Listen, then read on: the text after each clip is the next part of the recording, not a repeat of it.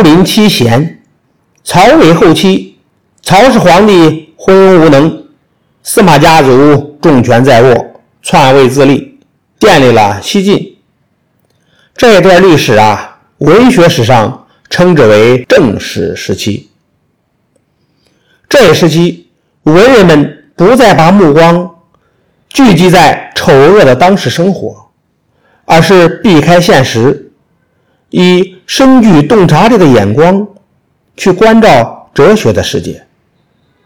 在他们的作品里，表现出的是深刻的理性的思考和尖锐的。人生悲哀，代表文人就是所谓的朱林七贤。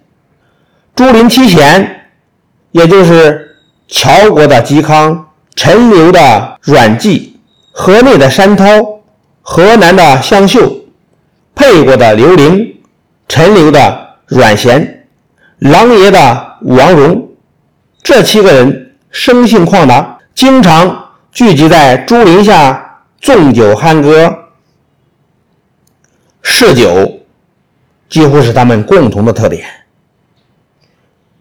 刘伶醉酒千古闻名，他经常坐着路车，拿着一壶酒到处乱跑，让仆人跟着他。他对仆人说：“我要是死了，你就随便挖个坑把我埋了就行。”司马昭。想让阮籍的女儿嫁给自己的儿子，派人去提亲。阮籍大醉了六十天，让媒人没法开口，最后只好作罢。除了嗜酒，他们也放任自己的行为举止，不顾世人的评说。阮籍为素不相识的妖王少女扶棺痛哭。来表达对一个美丽生命逝去的哀悼。他对谁都翻着白眼儿，唯独对嵇康轻言有加。刘伶呢，则是经常在家里裸奔，有人责备他，他却说：“我以天地为房屋，以无雨为衣服，你怎么钻到？”我的衣服里面来呢？从实质上来看，朱林七贤的这种放达任性的林下之风，表现的是内心深处无法解脱的痛楚。他们认识到自己面对现实的无奈，所以选择了这种消极抗争的行为。他们的痛苦。为千秋后代留下了一个评说不尽的话题。朱林七贤在文学创作上成就不一，以阮籍、嵇康为高。阮籍的五言诗、嵇康的散文，在文学史上都占有很重要的地位。向秀的《思旧赋》，篇幅虽短，但感情深挚。刘伶写有散文。九德颂，阮咸精通音律，善弹琵琶，但文学作品很少。山涛、王戎所遗留下来的著作，文学性也不怎么高。嵇康天性旷达，文采斐然。散文方面，他的《与山居元绝交书》是传颂一时的名篇。山居元。就是朱林七贤之一的山涛，本来呢，他跟嵇康是至交好友。后来山涛投靠了司马氏，他向朝廷推荐嵇康做官于是嵇康写了这封信，表明自己断然拒绝的态度，并宣布与山涛绝交。他写道：“仁慈忧秦怒。”少见蓄欲，则服从管制；长而见急，则狂固对应，赴汤蹈火。虽施以金雕，相以假肴，欲思长林而志在风草也。这种个人意识和追求个性自由的精神，是正史文学最为显著的特点。